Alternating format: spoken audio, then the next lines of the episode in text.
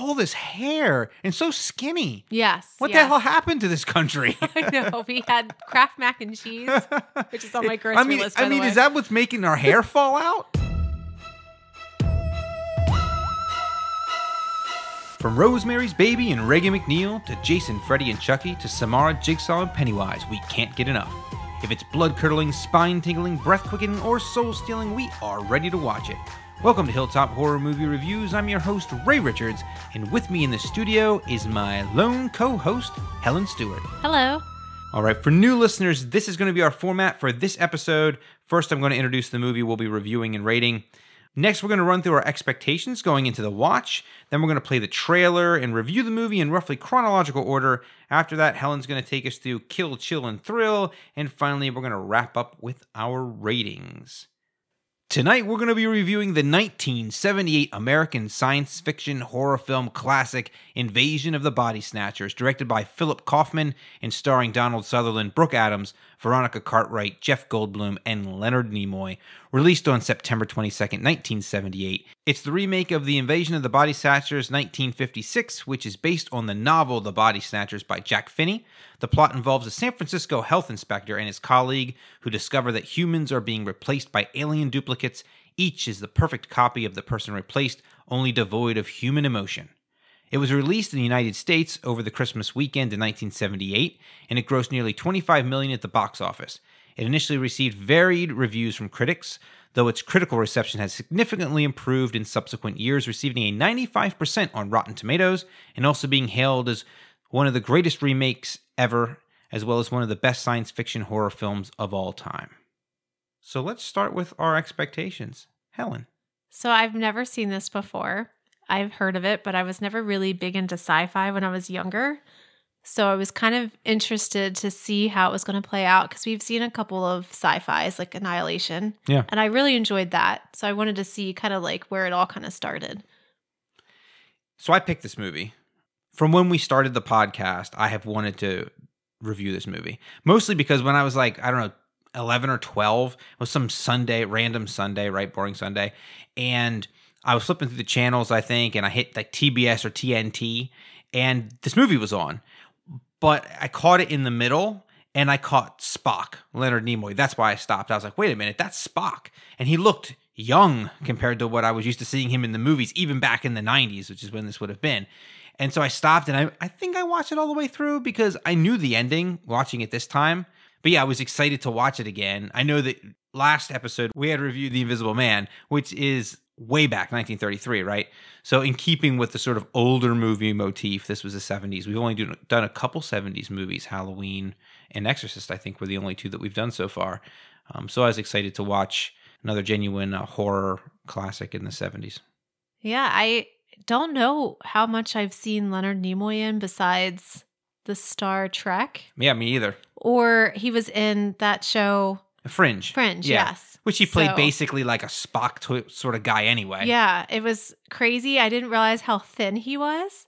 he has little tiny pants. Like everybody in that movie seemed very trim. I mean, I guess Yes, that's, that's before the obesity epidemic in America. true. Or it's San Francisco and they're just fit. I don't really know. That all of that, yeah, all of that together.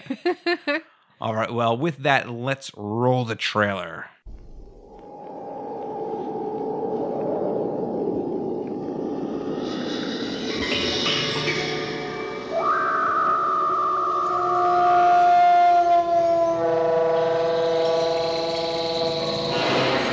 They come from a dying world. They drift through the universe, pushed on by the solar winds. They adapt, and they survive. The function of all life is survival. Sleep. Sleep. Sleep. From deep space. Sleep. The seed is planted. Sleep. Sleep. Terror grows. Matthew! Matthew! Matthew! Like the others. Elizabeth, wake up! Get you when you sleep.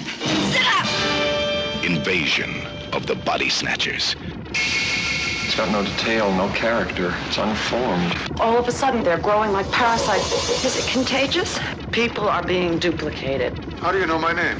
I didn't tell you my name. I can't find anything in here that looks like a body. My side's nosebleed. It looked right at me. You're looking at it as if it was human. It was not human. Now, the classic fear begins to grow We're being cornered. in a modern masterpiece of science fiction. They're barricading the street. Invasion of the Body Snatchers. Get down. Starring Donald Sutherland, Brooke Adams, Leonard Nimoy. Invasion of the Body Snatchers. From deep space, the seed is planted. Terror grows.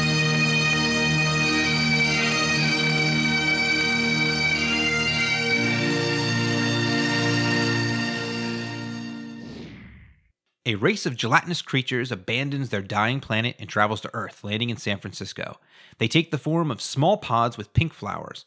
Elizabeth Driscoll, a laboratory scientist at the San Francisco Health Department, brings one of the flowers to her home.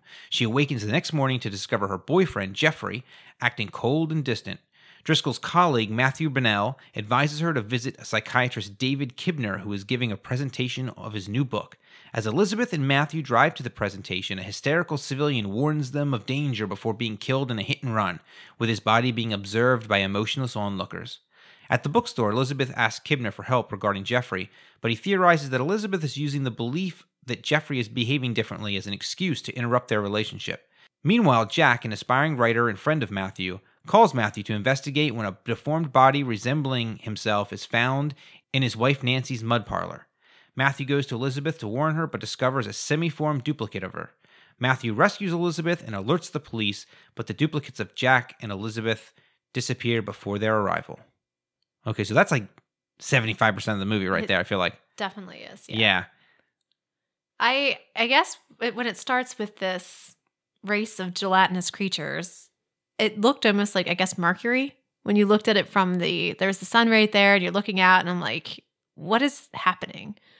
It's like solar flare. You see, it, it's just none of that made really It's like what was space. the point of that? Yeah, it's just space. It's just showing you. Uh, it was interesting to me that the movie decided to show you what was going on before the characters knew what was going on. Like sometimes you have these movies where you know people are being you know replaced or you have zombie movies where people don't understand what's happening at first and they have to figure it out. Like we know right away we're like with the aliens. Like the aliens are landing. We understand. We see what all that's happening.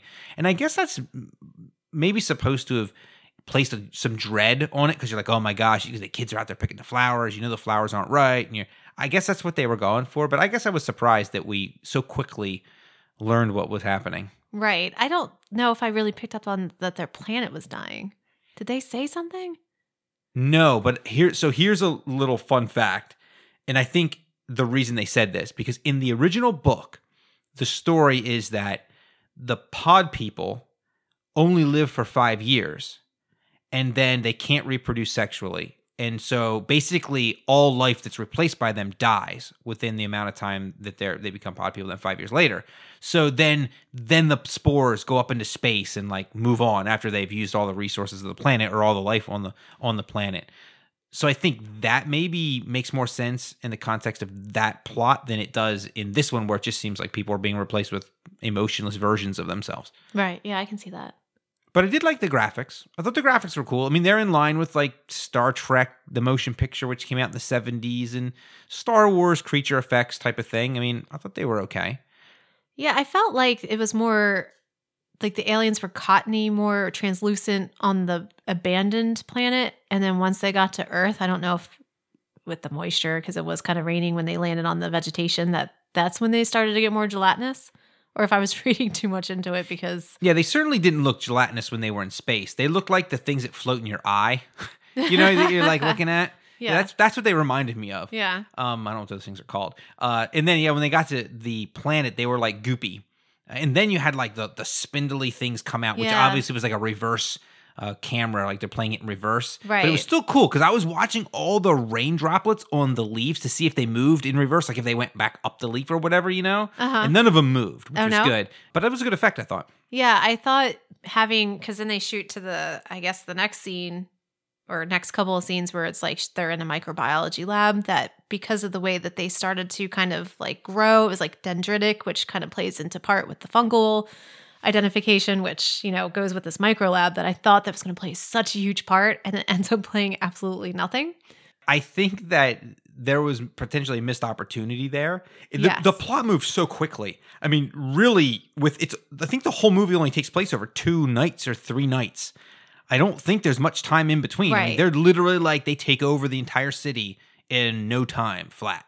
It was it was very much like a zombie apocalypse where, you know, Yeah. they take it over so quickly and you're just, you know, humans are just done. Yeah, it's it's a survival movie at, at- Right. at that point. It shifts very quickly. I agree.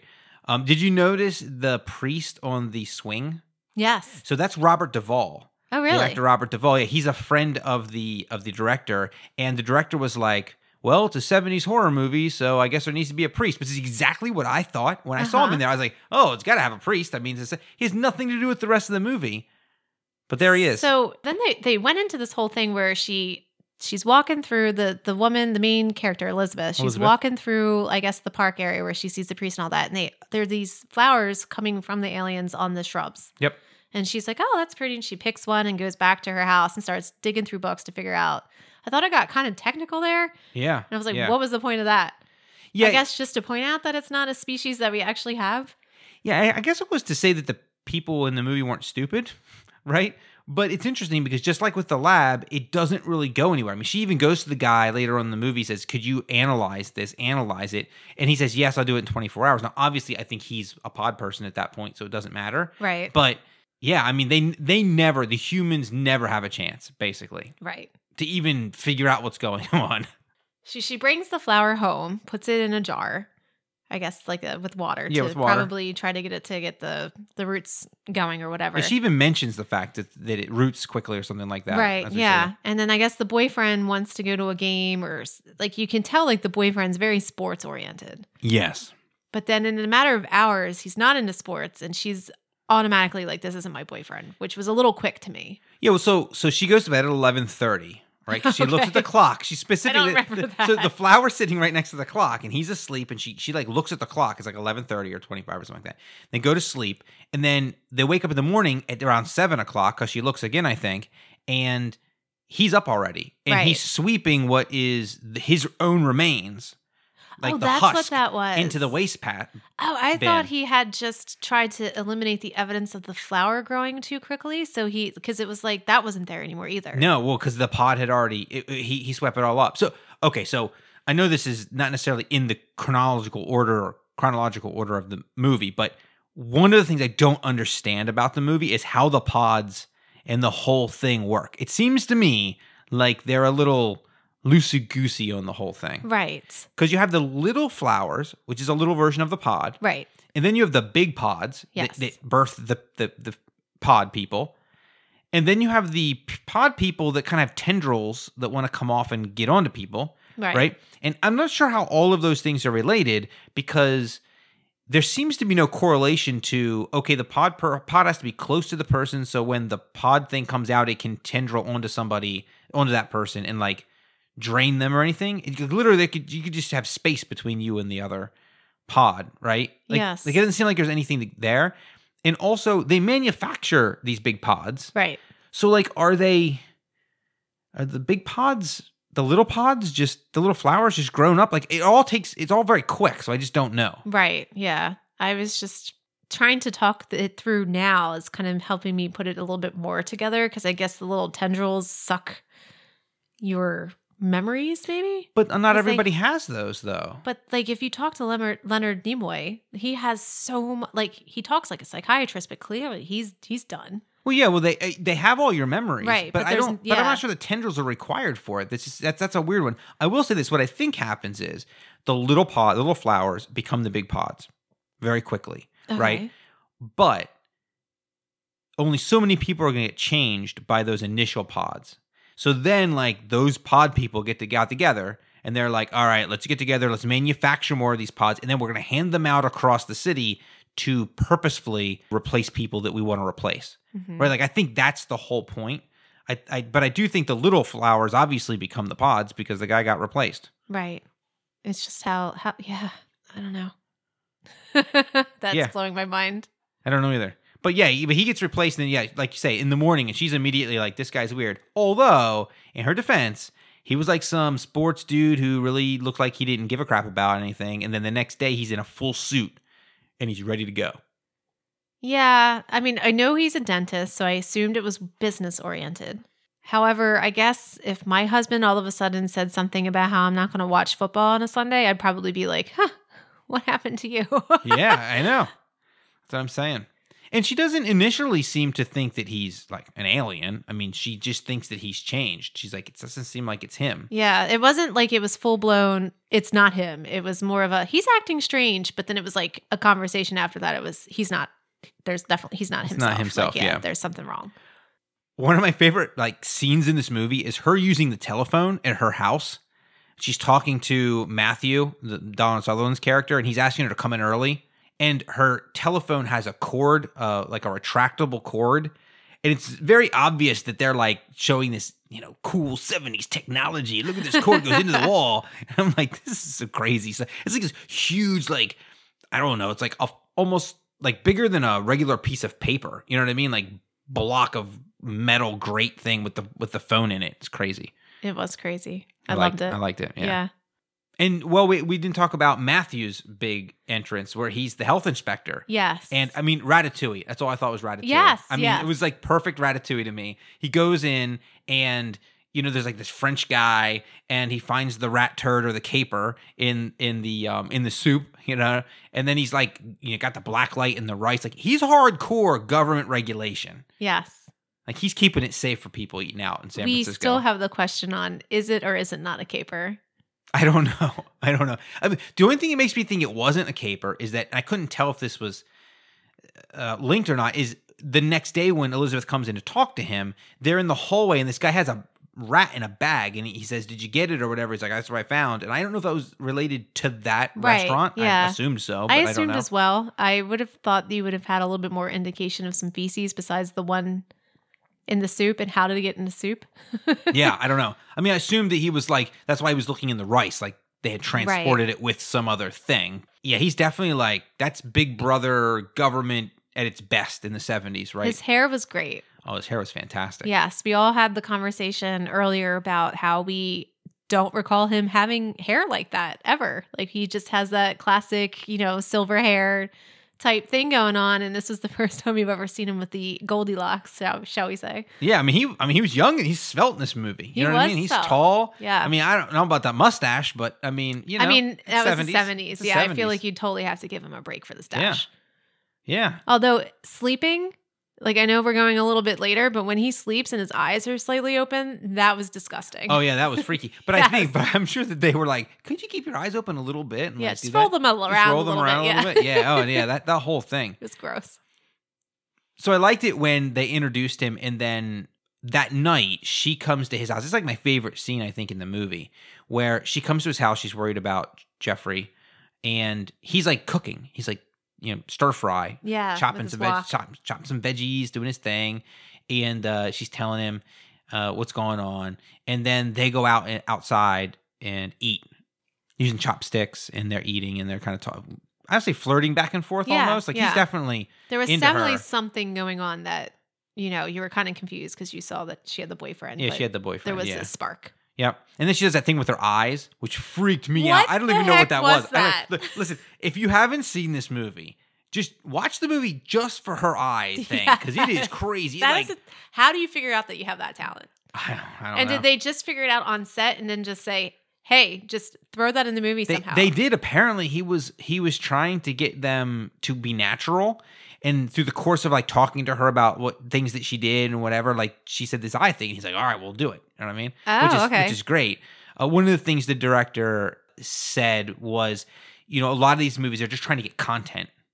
And he wanted to try to get more than just content. He wanted the actors to feel like real people which i kind of felt like this movie did a really good job of. It felt like 70s san francisco real there's a lot of people around. They're around they're not sanitized they Right. seem very real you know Right. It was definitely more than a horror movie. You felt the relationships there. The thing I realized about this movie versus what I read about the movie in 56, the movie in 56 took place in a small town and it was sort of like a, a small town invasion that was based around like McCarthyism of the time, the 50s. And this one was much more rooted in progressivism. Like San Francisco was liberal hotbed America, right? And you could tell that in the way, you know, he's eating stir fry with with chopsticks. How many people you think in the 70s are that progressive in America watching this movie? It must have seemed alien to somebody in, you know, the center of Pennsylvania watching this. Right. You know, and he even mentions stories like, well, you know, Kibner talking about the uh, psychiatrist, he could rule out things like an affair, like him becoming gay, him becoming a Republican. Yeah. Like it's just so like it's it's funny, and I guess in this in our age we wouldn't say becoming gay because obviously it's not a choice, but I mean people who are gay don't sometimes realize it or come out as gay until they're adults or until they're married and have families and stuff. So so um I would infer that from that, not anything negative towards gay people, you know. Right. Yeah. No, I thought everything's felt really kind of natural there, that whole conversation. And like, I didn't, you know, I don't even think nowadays you could take offense to how it was being said. But back with her crazy eyes, I thought that was going to play a major part because he says, I'll always know you're crazy if you can do your crazy eye thing. And that never came up again. So I thought, you know, in order for him to determine whether or not she was a pod person, he was going to make her do the crazy eyes. Yes, I believe that the plot is super linear. There is not a lot of complexity to callbacks or that sort of thing. Like we said, the the, the lab plays no part. Right. That plays no part. Like it basically is, I don't want to say balls to the wall, like one thing to the next, all the way to the end. Balls to the wall. Sorry, yeah. But but that's pretty much what it is. That's Um, true. and I and I don't think that it was I don't want to say it was lacking because of it because I still enjoyed the movie, but I felt like why give me these extra details if you're not going to play on them? Yeah, I mean, I think this goes to maybe modern storytelling, right? I mean, we're, we're used to everything in the mo- in a movie being for a specific purpose that's going to be called back later in the movie. I feel like, anyway. So my argument there is we all know I love the Halloween movie 1978, Sure. which is the same year that this came out. Uh-huh. And there was a lot of signs within that movie where Michael was like kind of going. Like there was the the metal matchbook and of the Red Rabbit or whatever. So I Mhm. felt like that even then they still tried to like link things throughout, whereas this one, like you said, was balls to the wall linear. Yeah. So I don't know. Maybe it's because it's a different kind of genre that they Maybe. and then obviously Halloween is a little bit more of a slower movie, whereas this one was like almost in the beginning we have to get this scene for two minutes and this scene for two minutes and this scene for two minutes, which annoyed me a little bit until it all kind of came together.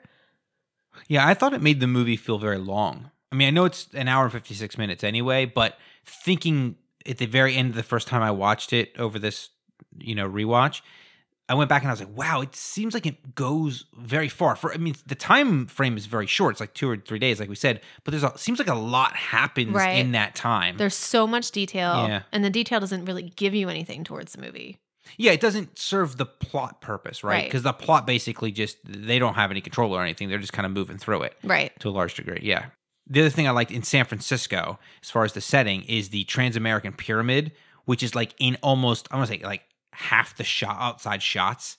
You see this pyramid building, and I actually liked it because it almost helped me orient myself in the city. It was like, oh, I see it over there. I'm over here. Okay, it's over there. I'm. Over. I don't know. I, I like that, and apparently that building was finished construction in '74. So it literally had only been on the skyline in the skyline for a couple years. Oh, so it's wow. almost like when they filmed it, it was a new thing. I'm sure people watching it in San Francisco was like, wow, that's that new building. And it was the tallest building west of Chicago uh, when it was built. And it was the tallest building in San Francisco until 2017. Oh, really? Yep. I wonder what surpasses it now. The uh, Salesforce building. oh, okay. Big whoop de doo. Now, Although I'm have sorry, you they- been out there?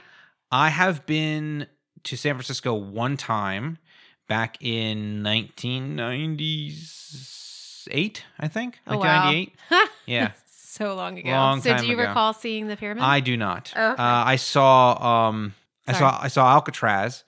Uh, and that's pretty much it. I didn't even see. I mean, I saw it. I didn't even go to it. I just saw it, and uh, I was actually on a assignment for the Air Force Oh, okay. uh, in Vacaville, California, which is like an hour north. Uh, In 1998? Yeah, I was in the Air Force in 1997. Oh, God. I'm Yeah. like just thinking how old I was, and I don't think for that big of a difference, but I guess. Uh, yeah. Sorry. oh, we didn't play the age game. Well, we're gonna play. Oh, we're the gonna age play it later? We're gonna play it later. Don't were worry. I have them. I have game. them all right here. I have them all right here.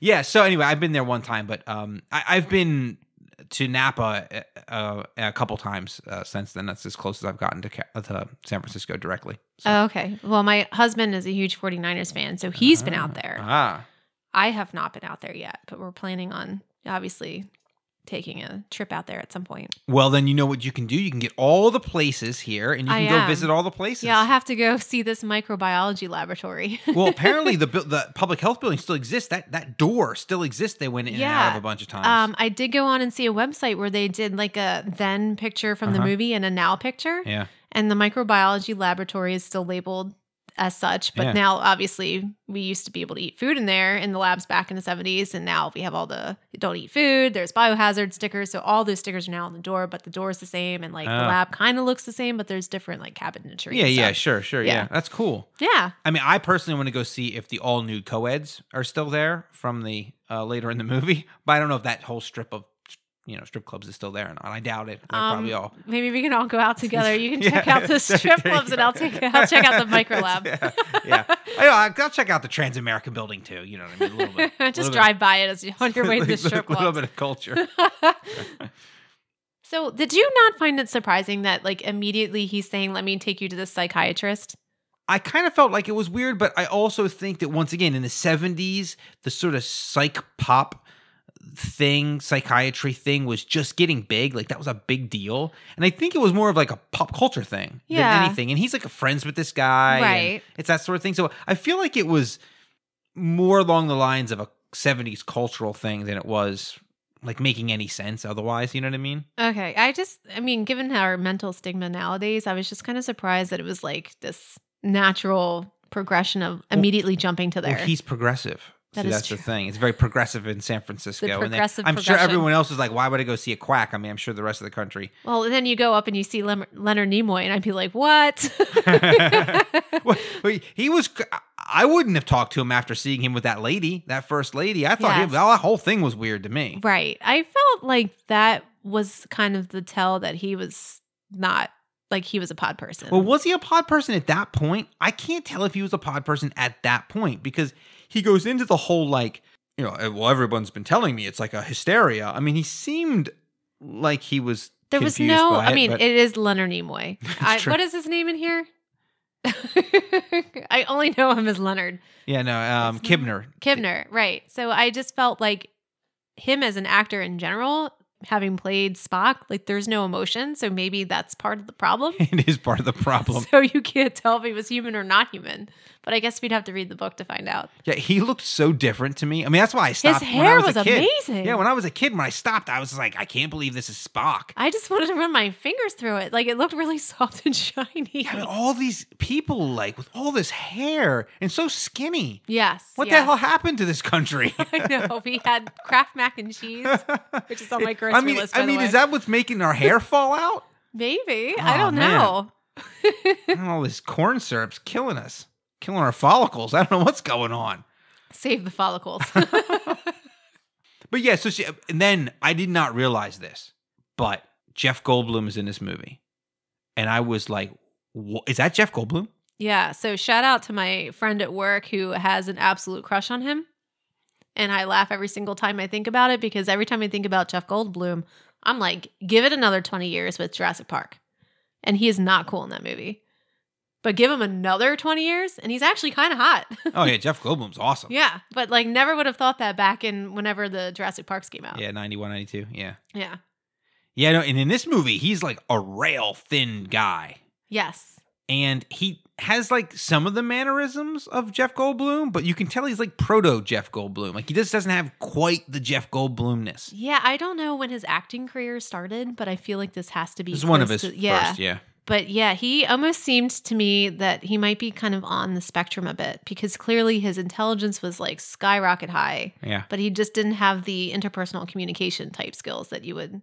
So I thought he was going to be the psychiatrist at first, and then him and the Kibner were kind of like butting heads. Yeah, he was like a poet or something crazy, right? Yeah. So I guess it was like a reading, and he, He got get to- dismissed or something. Yeah, he didn't get to read his yeah, with all the snooty San Francisco San Franciscans.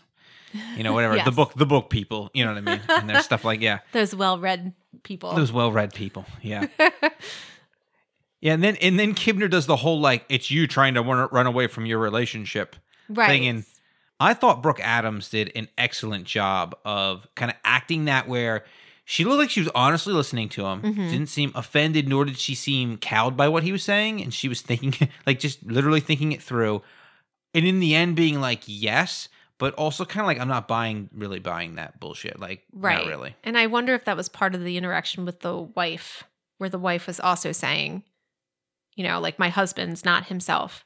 Yeah. That she's like, well, I saw you interact with her. I don't really like that. So now I think you're you might be feeding me a line of BS, but I think you know we also see that relationship with Matthew that you're like, yes, she's feels this thing, and she's probably coming to the realization that she doesn't really like Jeffrey because he was douchey. He was he was like George Michael. He looked like George Michael George to me. Michael. Not like crazy. Like he was a really good looking guy from like a facial structure perspective. I feel like like I feel like he was an attractive man for the seventies.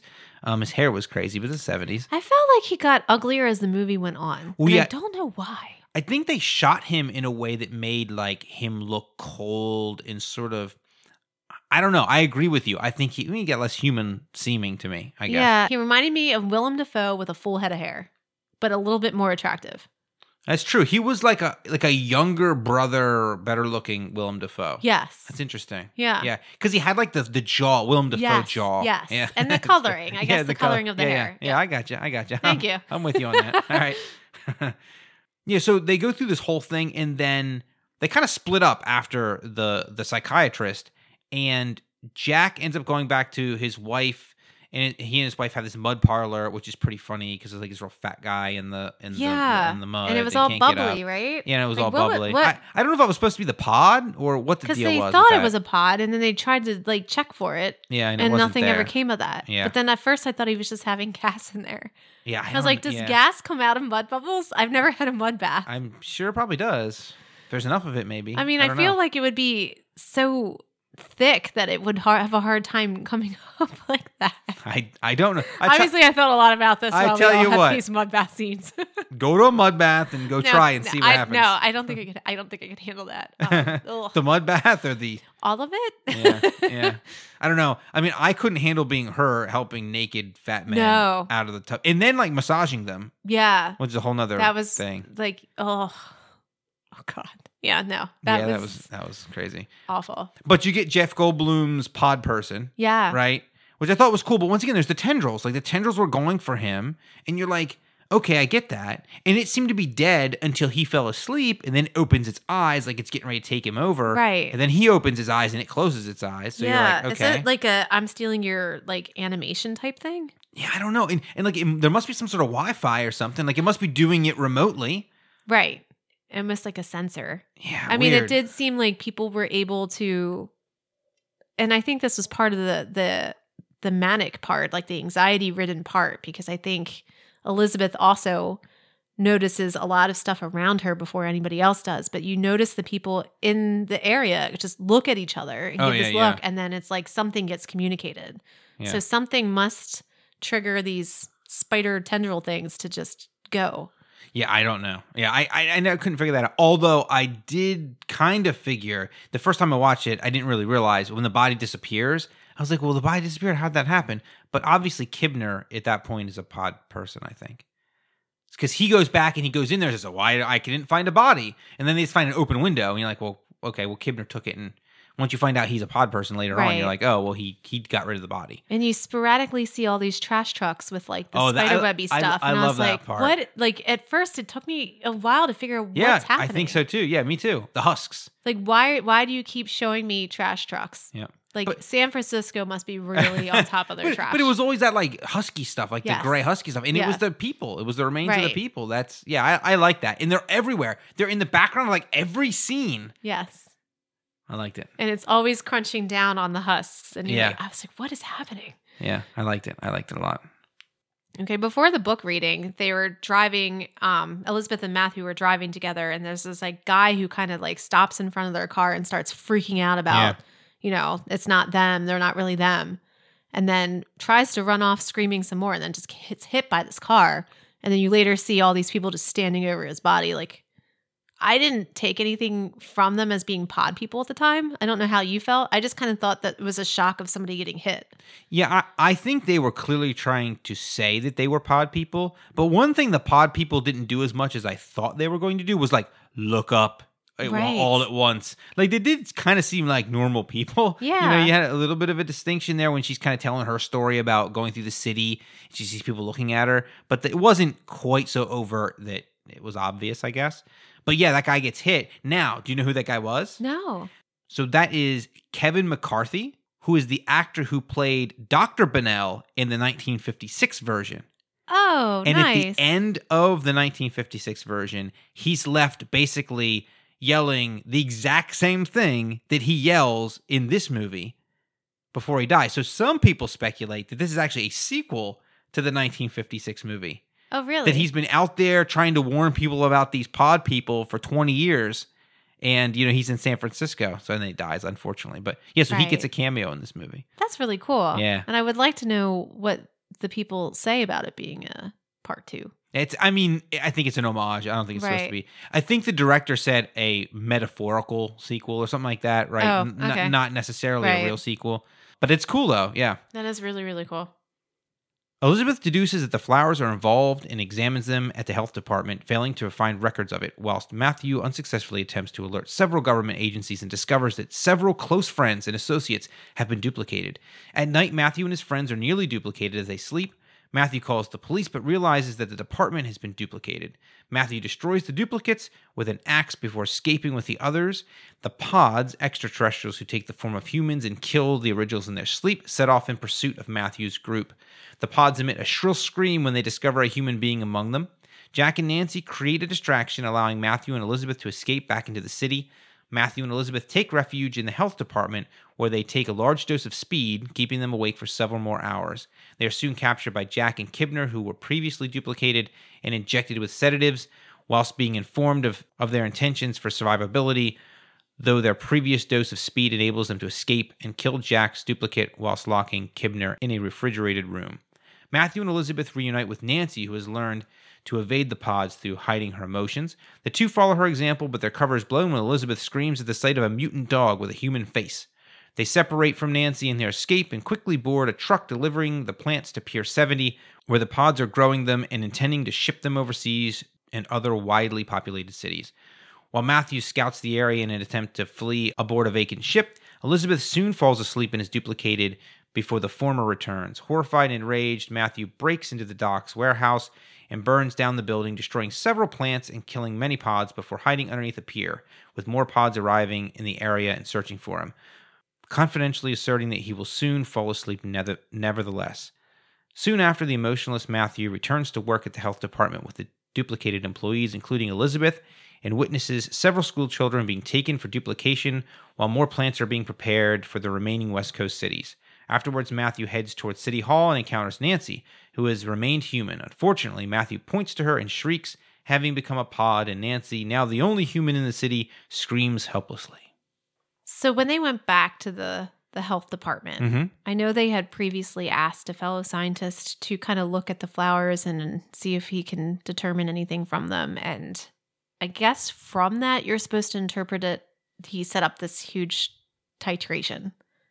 I don't know if you remember the apparatus that he had, and mm-hmm. they, there was like a beaker and it was just like dripping stuff in there. So I honestly thought that given their science backgrounds and that they're in this micro lab and that they've had all these discussions about how the plants were like unique, that they were going to find a solution to the problem at that point. And I was so disappointed because that meant the lab meant nothing. Yeah, it would have been interesting if they'd have found a solution and then got captured and couldn't do anything with it. Right. You know, so even more desperate. Like like they basically had no answer to any of this in the actual movie. But if they'd had an answer but couldn't actualize it, it would have been more tragic, I guess. Right. Although I do have to say, throughout the whole thing, even though I do find a lot of problems with it, maybe because I want science to win, I really enjoyed how they really played up the anxiety part. Yeah. Because you're just looking at somebody who is sitting next to you and you're like, I can't tell if you're real or you're not because you look exactly how you're supposed to. They Yeah. did an excellent job. And the music and the ultrasound type thing when the pods were were going. Yeah. But that was like another like how did you feel about when Matthew falls asleep and all of a sudden you have like seven pods around you? I'm like I would I didn't understand that. I thought you would have one pod, it gets a little hairy and just attaches to you and then it sucks you your So, being. so I'm assuming that the other pods were the other people asleep in the building, right? But there was like an alien faced one. It Well, wasn't like I- everybody looked like well, I think they're- were forming. I think that was them before they were formed. That's kind of what I interpreted. It came out looking more like a Cabbage Patch Kid looking. Yeah, you think so? proto so thing. like yeah, I guess I thought that his looked like him. well, then you had it, alien one. well, it felt like at first it didn't. I thought at first it looked like kind of was weird looking, and then it looked like him. I don't know. That was my interpretation. Maybe, but- maybe, maybe I missed that. I just kind of thought that that was like part of why Banjo Man kind of morphed into its own Banjo Dog. No, well, he kicked it. Remember? I think that's why he kicked the pod and it like was bleeding. So I think it like got messed up. well, it, like, that's really both of 'em. insightful. I Yeah. missed that part. Yes. So I think that's where it where it happened. But yeah, I mean that whole the whole part here at the end where they're running and running and running, and I especially like the one part where you see their shadows up on the building, and then you see them running, and they're very small compared to what their shadows were. Like that's part of the noir. Apparently, when the director went back and he was trying to take some of the cues from the 50s movie, and the 50s movie was kind of done in noir fashion. Okay. And so that and also the part where um where Matthew is in Elizabeth's room when Elizabeth is being tried to be duplicated the first time, which we didn't talk about, but where he's in the closet and he like kind of leans forward and his face comes out of the shadows and it's like lit. Like that was one of those one of those moments. Yeah, that's super cool. Yeah. Yeah, I thought that the chase scene was really well done. Like the, I don't know how far she had to run in those heels. I, I would have taken them off, honestly. was so Um, many yeah. steps. I would have, I would have, I would have definitely fallen. Yeah. Unlike zombies or slow zombies, normal zombies, like these were fast people. Like they're chasing them. Yeah. And like they're intelligent and you have to like try to get away from them. I mean, yeah, I was like, holy crap. Yeah, I, I was shocked that they made it as far as they had. Yeah. Yeah. Now you remember the part where they are, they get in a cab, which I think was kind of dumb to me. Like you would think the cabbie probably wasn't. You know, I mean, they didn't realize how widespread it was yet, I guess. But um, the cabbie was the director of the 1956 movie. Oh, nice. and he got the cameo. So yeah, cool. he did a good job because I didn't know at first that he was a pod person. Like he did a really good job of playing that up, and then at the end, you're just like, oh shoot, he he's gonna get him, and then they escape the cab. Yeah, I mean, there really is a question with the pod people: how emotionless are they supposed to be? Right, because they kind of seem to act like normal people when they need to. Right. Was there an intellectual level of that particular alien who could kind of suck in and say like act more like this? Yeah, I don't know. I mean, clearly you're lacking something if you're saying go ahead and take that body. yeah, I don't, I don't know. I, I guess, yeah, I don't know. They just they seem like they waffled between like Je- Jeffrey seemed very emotionless to me, and then some of them seemed much less. Like Kibner seemed normal. Right. I didn't even know Kibner was different. He seemed exasperated at them for you He know did, imagining yes. that they were aliens. Like he was putting on a very good show of being human. Yeah, i yeah, it's really just I guess that's really complicated to figure out where the line is. As an alien who doesn't have emotion, do you get frustrated with your goal not being reached? Yeah, I don't know. Maybe. What, what did you think about the nippleless uh, boobs there at the the duplication of of Elizabeth? I thought uh, that I was like, oh, oh, okay. I guess they're not finished baking yet. I I um they weren't finished baking yet. I I don't think it bothered me. I don't I like it didn't even dawn on me until you just said it that they were nippleless, but you're right. Do you think it was supposed to be uh, uncomfortable? Like did that that's why they showed them because they were it was supposed to be kind of I guess I was like gross is not the right word, but like it, it like different in a way because it was also sort of semi-sexual that it was like weird. Was it elicit like a response? Maybe like you know I, I, mean? don't know if it was like the pasties made it better. Like what if they didn't have the pasties? Would they have gotten a different rating? Like I, what what was I don't know what this Well, was I mean, originally I mean, her at the end, you saw her with nipples, that's true. like the actual her when she was duplicated, right. like she was naked. yeah. But the other one that was in the kind of plant Yeah. area, their little garden She area. had a lot of plants, by the way. yeah, she did absolutely. like she had a green thumb. I do not. Like like that one didn't have any. yeah, that's true. I didn't think about that. That there was a difference. Yeah, I, I guess you know, being in that position, maybe it was a little bit too too much to have the nipples. I don't know. So, did you buy their relationship in the movie? Matthew and Elizabeth. Matthew Elizabeth. and Elizabeth. I did. Yeah. I didn't see any issue with it. I did almost, I guess, because they worked together and you know they had some sort of history. It almost seemed like they they had been either friends for a really long time or they had a relationship beforehand and it just didn't work out at the time and, and it just kind of got reignited. But I felt like the kiss they shared in the health department was not a passionate kiss to me. It was almost like a, a tragic kiss. Like they were acknowledging that they cared about each other, but they knew they probably weren't going to be able to Right. ever act on that, right? The world to come to an end type of thing. And then I thought it was especially um, uh, tragic's not the right word, horrific maybe, that, you know, he comes back from the boat knowing that they, they're not going to get away, right? And she's asleep, and he kind of already knows she's she's not going to wake up. And he's hugging her, and he's like, "The boat's there; it's going to come take us away, or whatever." And her skin gets pulled; it's like starts to shrink up, yeah, it's like, ugh. which was kind of gross and cool, a cool effect. Yeah. And then she husks right in front, right It in, was in, her- in his arms. caved in on herself. It yeah. it was like, yeah, that she got like dehydrated to the point where she just like collapsed in on herself. And I thought he did a really good job of like looking like like horrified like by he that. lost everything right Yeah, there. yeah. He did it. Yeah, his emotions were unbelievable at that Yeah. point. I And- thought he did an amazing job. and then she stands up and she's naked. Yeah. And, and the interesting thing to me is like he's probably never seen her naked, right? Like they never got to f- fulfill their relationship to the point that you know they'd be together sexually. And yet he's like there she is naked in front of him, basically like it's okay, whatever. Like I thought that was weirdly erotically horrific, I guess. I kind of thought his expression at that point was like, oh, also. Like he kind of looked at her. But that's what I mean, right? It's Right, like it's and not I- her. I was but like, it is her. And then it, it almost, and I don't know if this was just me interpreting it the way and looking at his emotions, but when he looked at her and he's like, oh, like sexually, but then you see this look cross his face, like that's not, that's not her. Yeah. Like there's nothing there anymore. I need to get out of here. Yeah. Yeah, I just thought it was very tragic. It was very sad right. to me. In but that, in that way. however, like I don't know how many films he did before this one. yeah. Because this is you know the first time I've ever seen him look like that. So I'm assuming he hadn't done too many, but like his acting was on point. Oh yeah, he's awesome. Yeah. Yeah. And and I thought she's good too. I like She was her. very good, She was yeah. like a much hotter Lois Lane. She was a Um, hot uh, Lois by, Lane. By, yeah. the, by the way, I found her very very sexy in this movie. oh really? like, I- have you? What is she? I've never seen her. She's before. not in very many other things. Okay. Um, but in general, her character, her, her acting, I don't know why, but she has very ve- expressive I- eyes. I feel like of all the movies we've reviewed, This on was the your podcast, hottest girl? I think she's the she's the most attractive girl. All of the movies. I think so. I think so.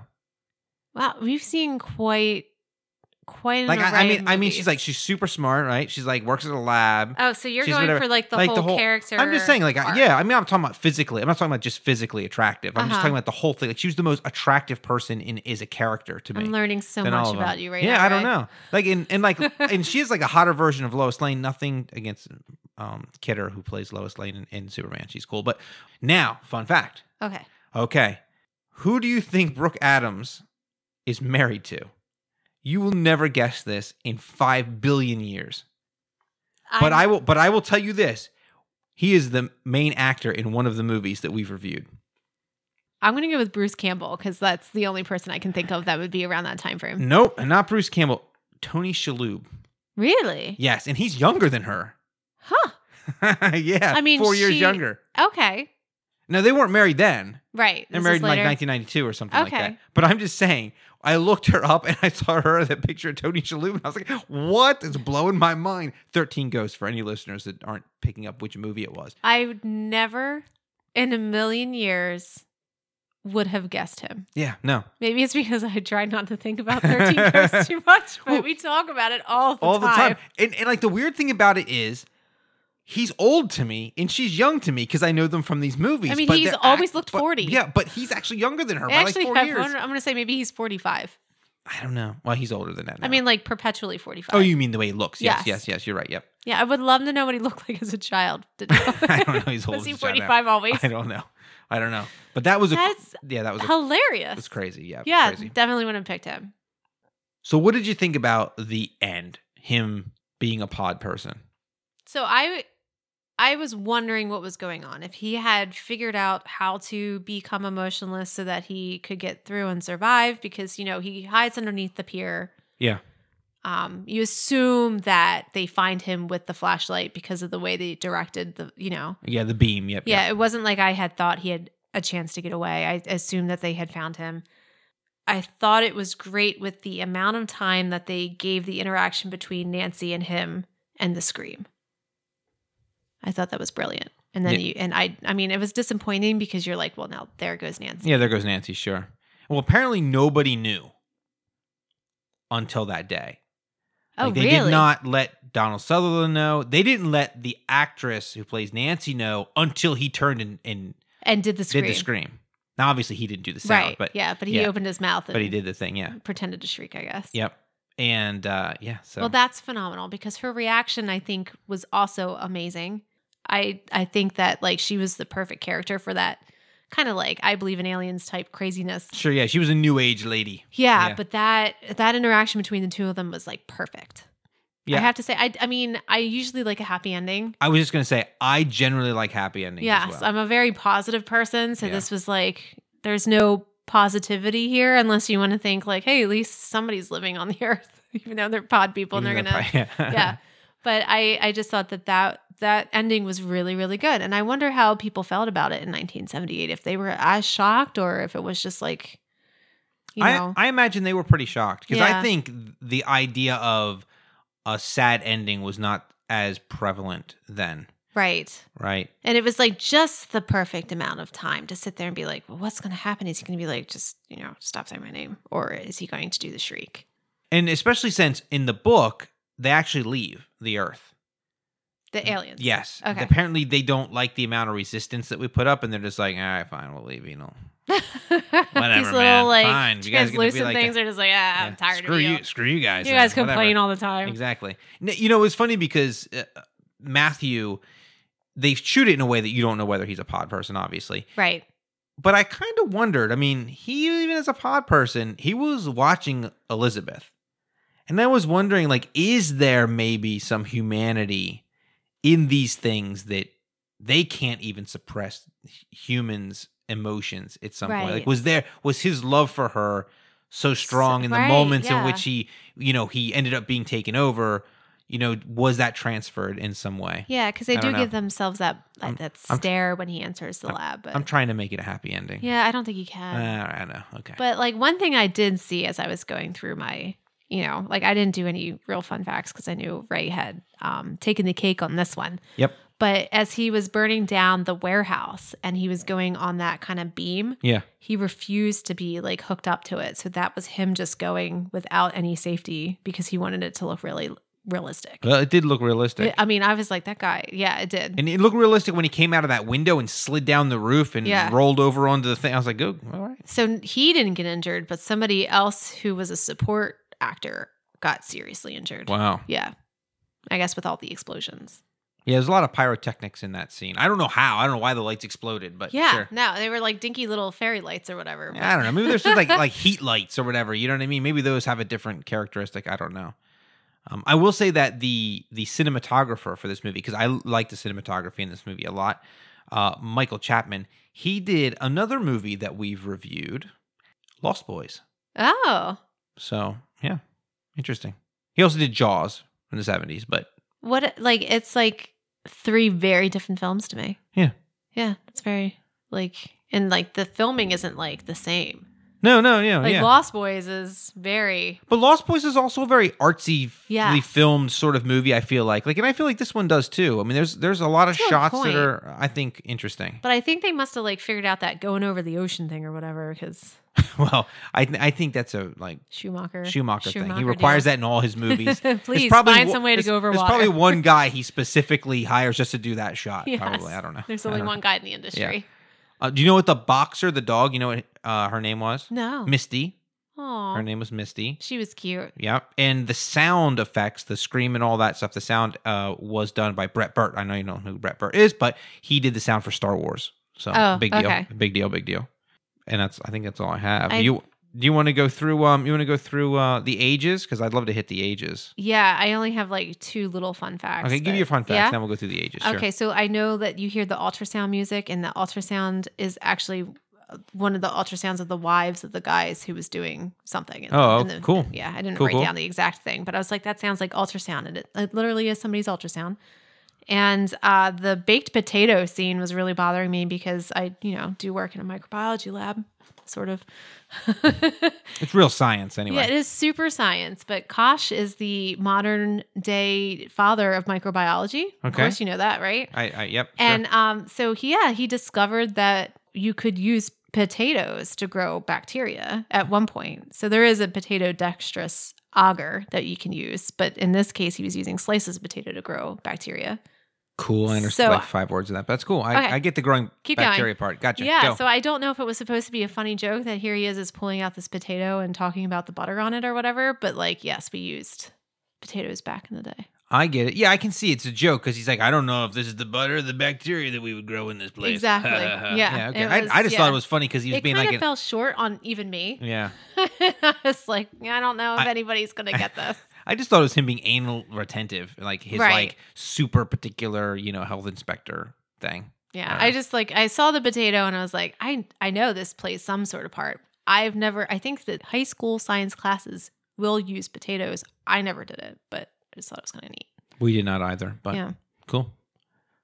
Want to hit the That's ages? I want to hit the ages. All right, okay. I'm- I, don't know if I'm going to feel good or bad. About All right, let's let's see. Okay, Donald Sutherland. How old do you think he was?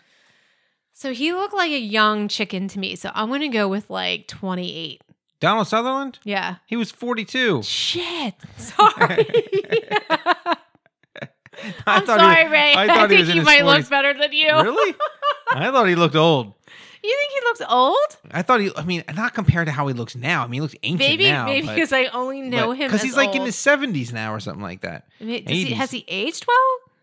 Yeah, I think so. But still, No, I thought He he, was had 40 his. he was it was those gorgeous curls. yeah, I guess. And there's no gray in those curls, even at forty-two. No, it's great. no. unlike my hair. What about uh what about Jeff Goldblum? How old do you think he was? I would have said, oh God, hold on, let me think. Um, I would have said like I'm going to say he's a baby and to go with 25. He's 25, 25 or 26, something like All that. right. Brooke Adams and Veronica Cartwright, both ladies, are the same age, I w- okay, I would say 32.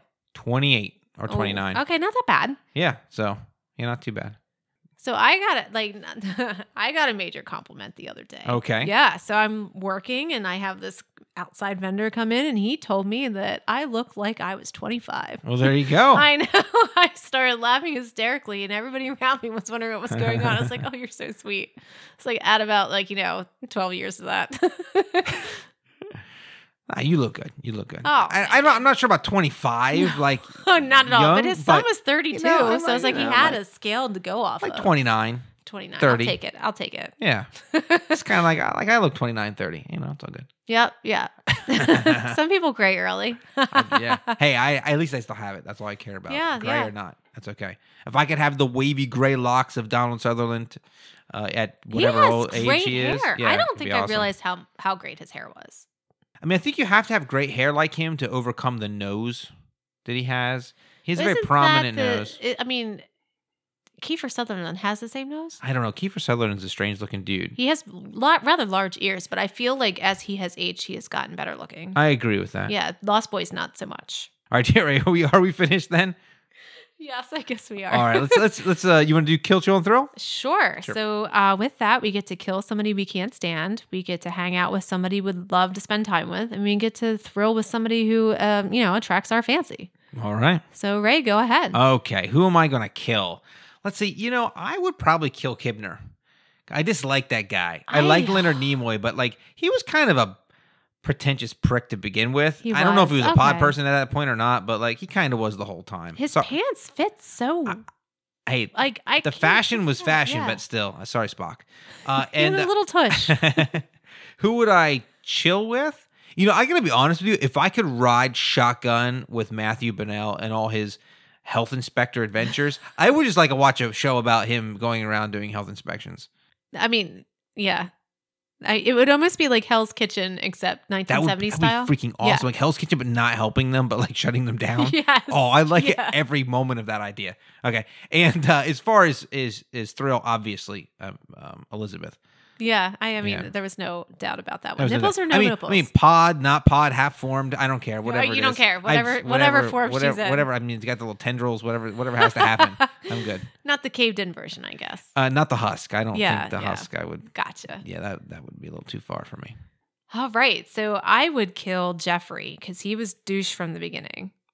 I would probably hang out. Oh gosh, maybe Nancy. Hey, Nancy I- seems cool. Yeah, like I feel like she's probably conspiracy theory. I love that stuff. Got a lot of be- incense probably and Yeah. oils and things going on. Mhm. I think we'd hunt for Sasquatch together. I think it would be Sure. great. Oh God, thrill. I mean, maybe I'll go with Jeff Goldblum. I know he looks good at the end. You know, like he it takes a while to get into that face, but he looks really good at the end. Yeah, I mean, you could break him in half. He's uh, he's. I mean, he's he. pretty I mean, as I isn't as he as he aged, he's gotten a little bit more. oh, older gold, old gold, Jeff Goldblum. I mean, I don't know if you can choose old Jeff Goldblum. I, I guess I can't, but I mean, I'll stick with him because. yeah, no. I mean, although you know Donald Sutherland has the lovely curls, I I don't like knowing that he sleeps like that. I think I'm gonna have to pass. yeah, okay. All right. Well, with that, um, it's time to rate the movie. Now that we've reviewed it, only the best movies make it to the top of the hill, and to be the best, they have to perform in three categories. The first is technical composition, which represents how well the movie's made, including the script, directing, cinematography, acting, and effects. The second is impact, which represents how well the movie accomplishes emotional intent. Was it scary or funny? Did it make you question mankind or the nature of your reality? And third is enjoyment, which is pretty simple. How much did you enjoy watching the movie? Would you watch it again? Do you never want to watch it again? And our scale goes from a 1 to a 10, with a 1 being the worst and the 10 being the best. All right, Helen. All right. So for technical, I gave it an eight. Although there were things with the plot that I would change, it's probably because I wanted science to win. So I can't really knock it for that. I thought that the effects were really good for the time. I thought that the way that the flowers grew and like the aliens coming to the earth were really cool. So I gave it an eight. For impact, I gave it a seven. I thought how they made that anxiety part um, kind of conveyed to you was unbelievable with the music, with the way the camera was shot kind of like pretty quickly while she was running through the town. I, I thought that was amazing. And in enjoyment, I gave it a nine. I would watch it again. I, I don't know if I would get anything new from it, but because it was so enjoyable and the acting was so superb, I, I, would definitely watch it again. It's really funny because those are the exact scores I gave it. In the exact order I gave it, as a matter of fact. Yeah, 8, 7, and 9. Yeah, that's really funny. So- funny. I know you were worried about me. And, yes, I was. Ver- I was very worried about you. I mean, I, I was worried about Anne too, but since I slipped her a sleeping pill, she uh, couldn't be here to rate it. So no, I was kidding. I did She not. did not slip. He did not slip her the no dose. I did not. Yeah, he slipped her the go dose. the go dose exactly. so let me uh, let me crank the old calculator and see what we get. All right. Well, I didn't really need to go to the computer to get all that because um, it's a it's an eight. Uh, which, which We uh, are so smart. Yeah, so smart. Which uh, puts it in the number three position. It actually knocks the Invisible Man down one slot. So we've had two movies in a row that have come in third, which is awesome. yeah. Yeah, this is only the third movie that we've had that's been an eight or above, which is great. The Ritual and Ghostbusters are above it. Invisible Man, Woman in Black are directly below it. Um, yeah, I mean, this is a great movie. It is actually ranked the number 53 in all time scary movies, apparently. Oh, really? Yeah. I mean, it's, it's a really well made movie. And I honestly think that it knocks down the Invisible Man just a little bit, just because of the tone. Yeah. Like there was more. I don't want to say more of a light tone or in the Invasion of the Body Snatchers, but there was some jokes in there. yeah. Whereas maybe we didn't pick up on those so much with the Invisible Man, but it was definitely darker. It was a good movie. Good pick. Two two in a row. Yeah. That's great. I'm gonna Uh, fail us on the next one. That's right. It's your pick. yeah, it is. All right. Well, if you enjoyed this podcast, help us grow our audience. Rate and review us on Apple Podcasts or whichever podcast app you use. And please share with your friends and family on Facebook and Twitter and other social media platforms. Give us a shout out to tell us how we're doing or suggest movies to review. You can find us on Facebook and Twitter. You can also email us at host.hth at gmail.com. I want to thank you for joining us for this episode of Hilltop Horror Movie Reviews. I'm your host, Ray Richards, and on behalf of my co host, thank you for listening, and I hope you'll join us next time.